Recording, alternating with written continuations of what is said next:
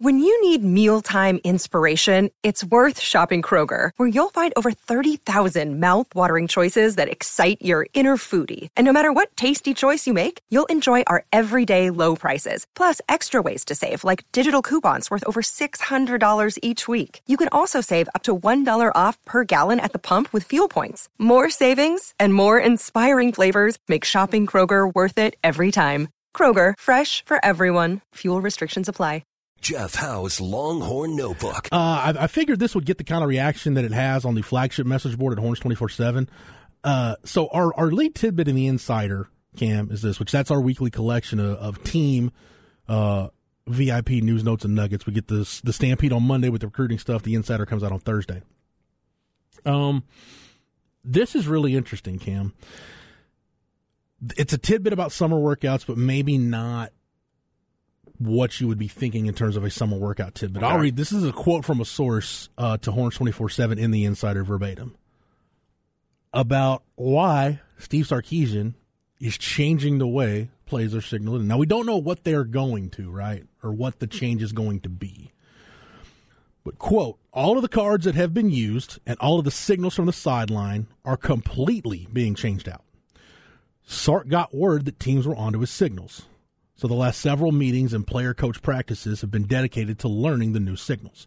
For the players, this has all just begun, so it's like learning a new language in a lot of ways because there's a lot of information coming in from the sideline each position group has to process. A player's ability to pick up these new signals is playing a big role in some of their ability to break into the two deep right now.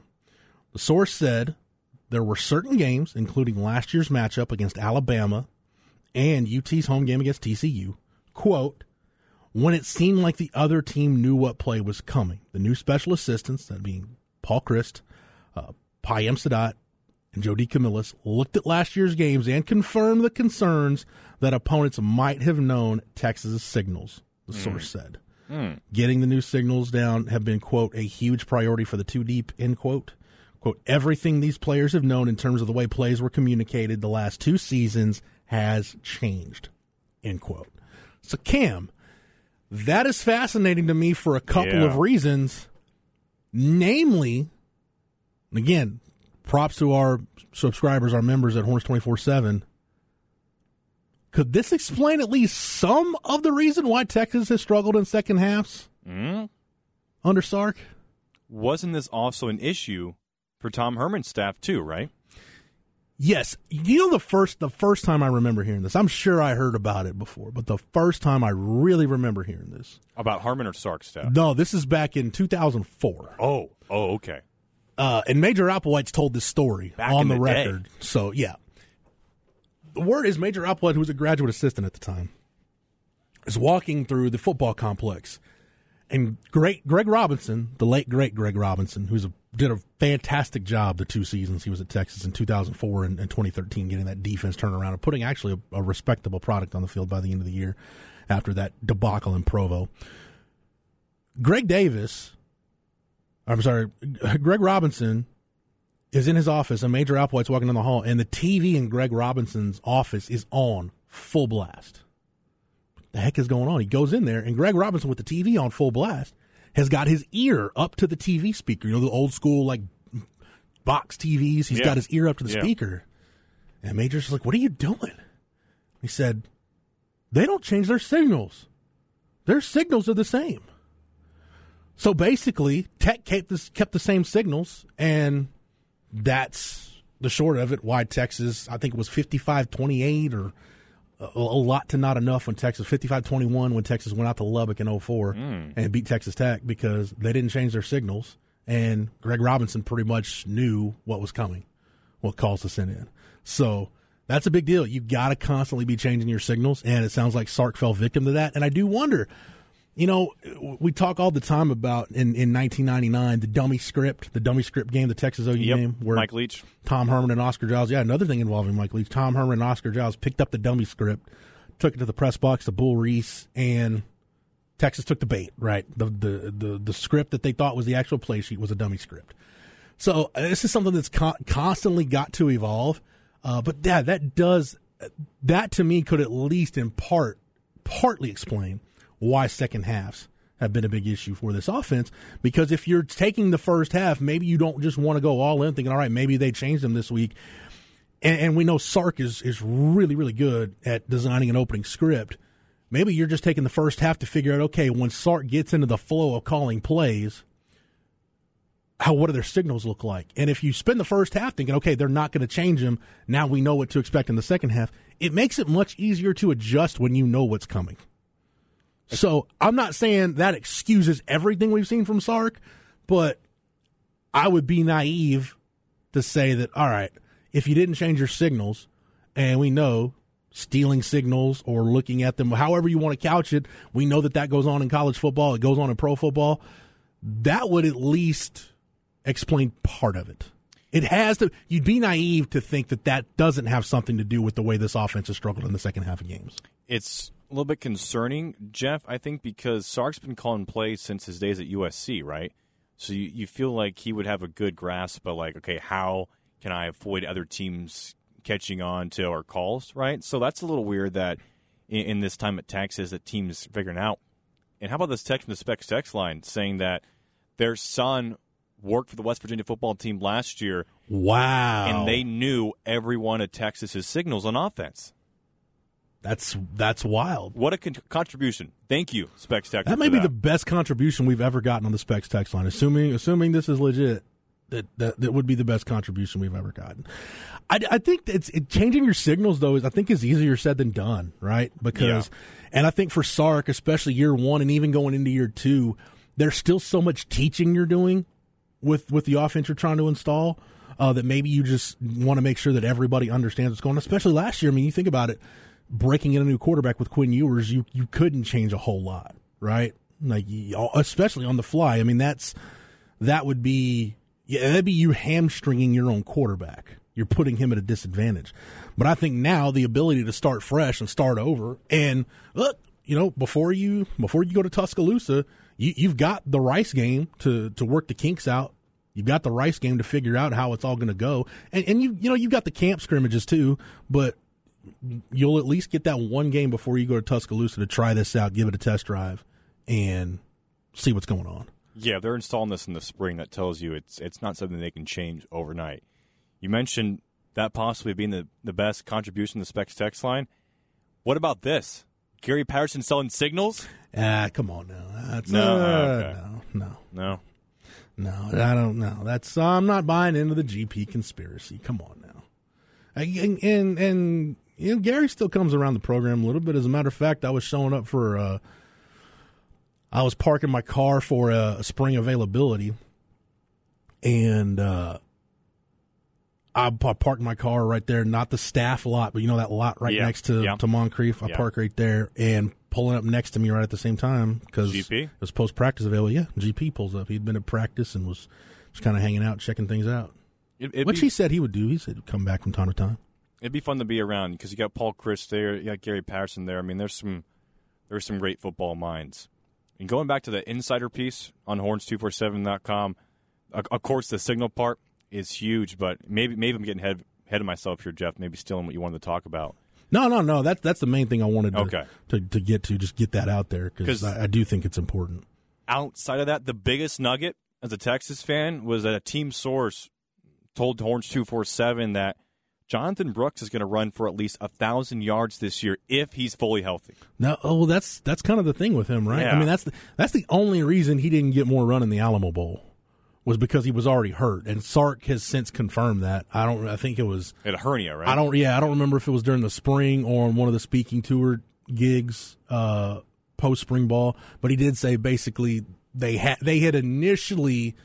wanted to get Jonathan Brooks a lot of run in the bowl game, but then they realized he needed a hernia surgery, so that really cut down his reps. Yeah. Basically, he was good for exactly the the number of reps they used him for. Just turns out one of those reps was a touchdown. But, yeah, I, I don't – I mean, one thousand yards, I, that's a that's a tough – that's always a tough barometer to get to, just assume a guy's going to be a one thousand-yard back. But I, I, I don't. I almost don't care if you have a thousand yard back. I, I think if you can take the production of of Bijan and Roschon and maybe split it up between three or four guys, I think you're going to be you're going to be just as fine. I, I do think this offense you know, last year's offense, I thought Sark did a, a good job. I won't say a perfect job or a great job or an ideal job, because I do think you left some meat on the bone, and I talked about that when Bijan made the announcement that he was turning pro. But I do think Sark did a good job of maximizing the advantage that Texas had over their opponents in terms of they had you can you can make you can make the claim Texas had the best backfield in the country last year. Oh, one hundred percent. With Bijan and Roschon. one hundred percent. And whether that was utilizing more two-back sets, whether that was utilizing that six oh line package with Andre Carrick, uh, running more twelve personnel with two tight ends as your as your base offense, uh, basically you're, you were doubling down on the, on the advantage you had with those two talented backs. Uh, again, left some meat on the bone in terms of how you use those guys. I mean, Bijan didn't get a target in the passing game in the T C U game, which, you know, uh, it was what it was. You had to bring that up. You just had to. It was what it was. I'm not going to go back down that road and, and beat that dead horse even more. But Sark did a good job. Uh, where is the where does the advantage lie for this offense? I think that's something that Sark has kind of spent the offseason really trying to pin down and figure out, okay, where's your advantage? I think clearly you look at it and the uh, – the advantages with your depth at wide receiver, the potential depth you've got, especially with Isaiah Neyor on the way back, the addition of A D Mitchell. Cam, I know you got a, a glimpse of Johntay Cook in spring. I think we can all agree he's really talented. Mm-hmm. Uh, whatever you get from DeAndre Moore, Xavier Worthy, I, I'm wondering how he's going to be now with two fully functional hands. Uh, it, it's you've got the chance to have a real Jordan Whittington coming back. You've got the chance to be really good at receiver. I still think, as important as the tight end is in Sark's offense, I still think at the end of the day, what Bijan Robinson was to last year's offense, Ja'Tavion Sanders is going to be to this year's offense. Wow. You, I with, with Ja'Tavion Sanders, and, and this kind of goes back to a little bit about what we talked about yesterday with the blue chip ratio. And again, you can go to Horns twenty-four seven uh, and get Bud Elliott's twenty-four seven Sports blue chip ratio article to see kind of where Texas stands in the pecking order in terms of percentage of the roster that are blue chip prospects and where Texas ranks in the country.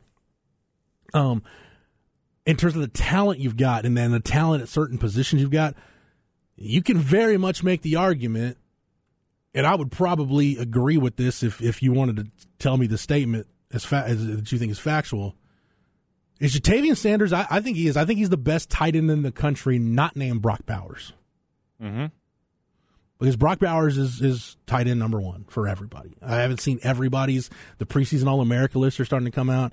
You'd be you'd be a dummy if you didn't have Brock Bowers as your first team tight end. But after that, J T Sanders right in that mix, and I can very much make the case that he's he's number one.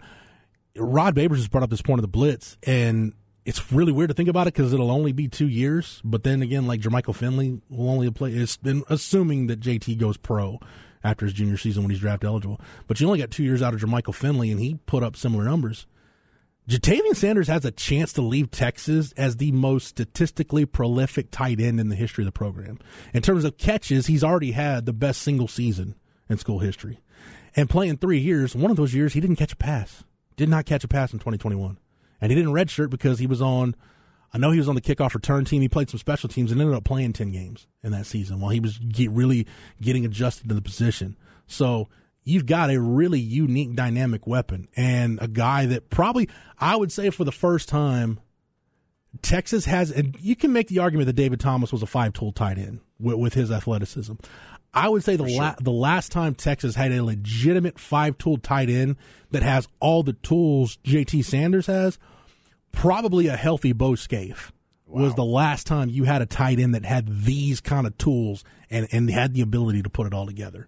In terms of his ability as a blocker, hands, vertical threat, ball skills, the whole package, I think a healthy Bo Scaife was the last one you had. And I'm not taking anything away from David Thomas, but uh, people forget what kind of weapon. Like Bo Scaife had two very, very serious knee injuries, still got drafted, still played in the N F L, and was good enough in the N F L at one point that the Titans one year used their franchise tag to keep Bo Scaife around. That's how good Bo Scaife was in the N F L after two really serious knee injuries at Texas where Mack Brown once upon a time told him, hey, maybe it's time to start thinking about something else besides football. Maybe you really need to think about your health. That, that That's where I think Ja'Tavion Sanders is, and that's why I think if you're Sark, I think you build this offense around him. Yeah, I'm right there with you. And I also think about how open the offense is going to be, right? Because how many times did we see the the six-man jumbo package because whether it was the offensive line depth or just not having enough healthy bodies at receiver. This year, you're going to have more depth wide up position, right? You just mentioned you just mentioned Jonte Cook, Isaiah Neyor, who in your the two forty-seven piece uh, that came out today you know, he looks really good. He looks really fast, a team source said. So you have Neyor, you have uh, DeAndre Moore. I'm missing somebody else. You're going to have a, a lot of guys, right? So that means you're not going to see the six man set. Ryan Niblett's on Ryan campus Niblett right now, yeah. Back on campus. And then also more development, more experience, more reps for defensive line, right? Sark is going to have a lot more trust going with a five-man offensive line, right? As opposed to last year where he had to go to the six-man a lot more than he probably wanted to, right? The offense was, I would say, a little bit hamstrung. And J T Sanders still, he still put up production and did things no other Texas tight end did. Now going the next year, I'm excited because you're going to have a lot more weapons on the field, right? Your defense, I felt like last year, they could focus in on Bijan, Worthy, and Sanders. And remember, Worthy was injured. And if yeah. you already know what the, what the other play calls coming in, and if maybe, you know, defenses kind of knew, yeah, Worthy's not one hundred percent, they could hone in and really try and take away Sanders. Going into this season, if Texas can stay healthy, right, on the on the skill positions with Jaywitt coming back, I forgot about Jaywitt. He's coming back. I feel like it opens up the offense a lot more for Sanders, too. A couple of things here. Uh, Stoner says, why did they let that info out that they're changing? Better if, oppo- uh, better if opponents think you don't uh, you don't know they have your signs. Well, I mean, regard they were gonna they're gonna find out anyway, and that's not like the the coaches. That's on like Sark telling us, hey, uh, you know, here's what we're doing. Like that's. Mm-hmm. You know, that's finding out information and reporting said information. So, you know, it, if if you had to change your signals, you know, you were going to change them anyway, and teams are going to find out. It's not like they're going to know. They're going to they're going to be able to tell right off the bat what your signals are anyway. So, um, I don't. And by the way, Cam, that uh, that text we got that said their son worked for the West Virginia football program and swore up and down that everybody and basically everybody Texas played knew their signals. He did say, for whatever it's worth, it is it is legit. So. Yeah. That's uh, that is that is wild. Uh, Tech says for five million a year uh, as head coach, I would have a lip reader on staff uh, and would send some N I L money to coaches' girlfriends. Dude, uh, that's why. Why do you think you see like Andy Reid and, and guys when you watch them on T V or at all, at all levels? Like I, I don't know if I can't. I don't remember if Cam Sark does this or not. But you hold the your your call sheet. You hold it up does. Over your face. I've I've seen because what he does is he'll crouch down. Right, he has his sheet. And I swear a lot of times he doesn't cover it up. And maybe I'm just remembering it wrong, but I remember seeing that and thinking, hmm, interesting. I'm not talking about covering up the play sheet. I'm talking about just covering your mouth. That's what I'm saying. Yeah, yeah. I, okay. I don't see him like, you know, kind of like cover it, you know, like we see with Andy Reid or Sean McVay or Shanahan. Yeah, I see like Kyle Shanahan. It's almost like uh, Wilson from Home Improvement. Like you just see his eyes most of the time. Every now and then you'll see that sideline shot where you see Shanahan's whole face, but most of the time it's like Wilson from Home Improvement. Like, can we see your whole face, dog? Who was the N F L coach that had a you know an Applebee's menu as their play call sheet? Was that Doug I Peterson? Vaguely remember that. Uh, let me look at that. I mean, that's also another option. I do Just wanna... go with the fold out. You have seven pages that includes your starters all the way down to your happy. I mean, maybe that'll throw off some teams too. Um, I do want to correct myself. On the Specs text line, um, Jonathan Brooks had two touchdowns in the bowl game. I was thinking, I was talking about the touchdown reception, but he did have, uh, and I've got the box score in front of me now with nine fifty to go in the game, a three-yard touchdown run uh, following an eleven-play, seventy-four-yard drive. So, my bad. Jonathan Brooks had two touchdowns in the bowl game. Uh, I threw that in the Google machine, Cam. I don't, uh, I don't see anything about. Oh, Mike McCarthy. Mike McCarthy. Look at that. Look at that monstrosity. That's a pamphlet. That's like a P D F, eight pages. Yeah, that, that's the guy calling our plays this year. That's great. I'm really glad I looked that up. I'm going to try to forget that. Great. Why Why has it got to be Mike McCarthy with the Applebee's menu as the call sheet? Which y'all, y'all have, y'all hey, have against fathead he's, coaches. He's just trying to think about what is he going to order after the Cowboys lose to Green Bay. I mean, he's thinking ahead. You got you got at least he's thinking, right? Thinking about something, thinking about those baby back ribs. Uh, dude, I haven't eaten at Applebee's in so long, I can't even tell you what's on the menu there. I really have no idea. When was the last time you ate at Applebee's, Cam? I think I've eaten there once, and it was with Snoop. I, dude, I think there's because there's an Applebee's in Buda. Um, I I don't even think my daughter was born yet the last time I ate there. I I do know they have One yeah, dollar see, now, here, now the texts are coming. Oh, it would be McCarthy that would have the Applebee's menu. I, I have heard they have a dollar Long Island iced tea nights. Hey. So if you're looking for a little pregame. Back in the day, man, that was one of my – there was a time where that was my go-to beverage. Now it's just Diet Coke and Jameson? Now it's just Crystal Light peach tea and Coke Zero and water. It's yep. pretty much, there you go. It's pretty much how I roll these days.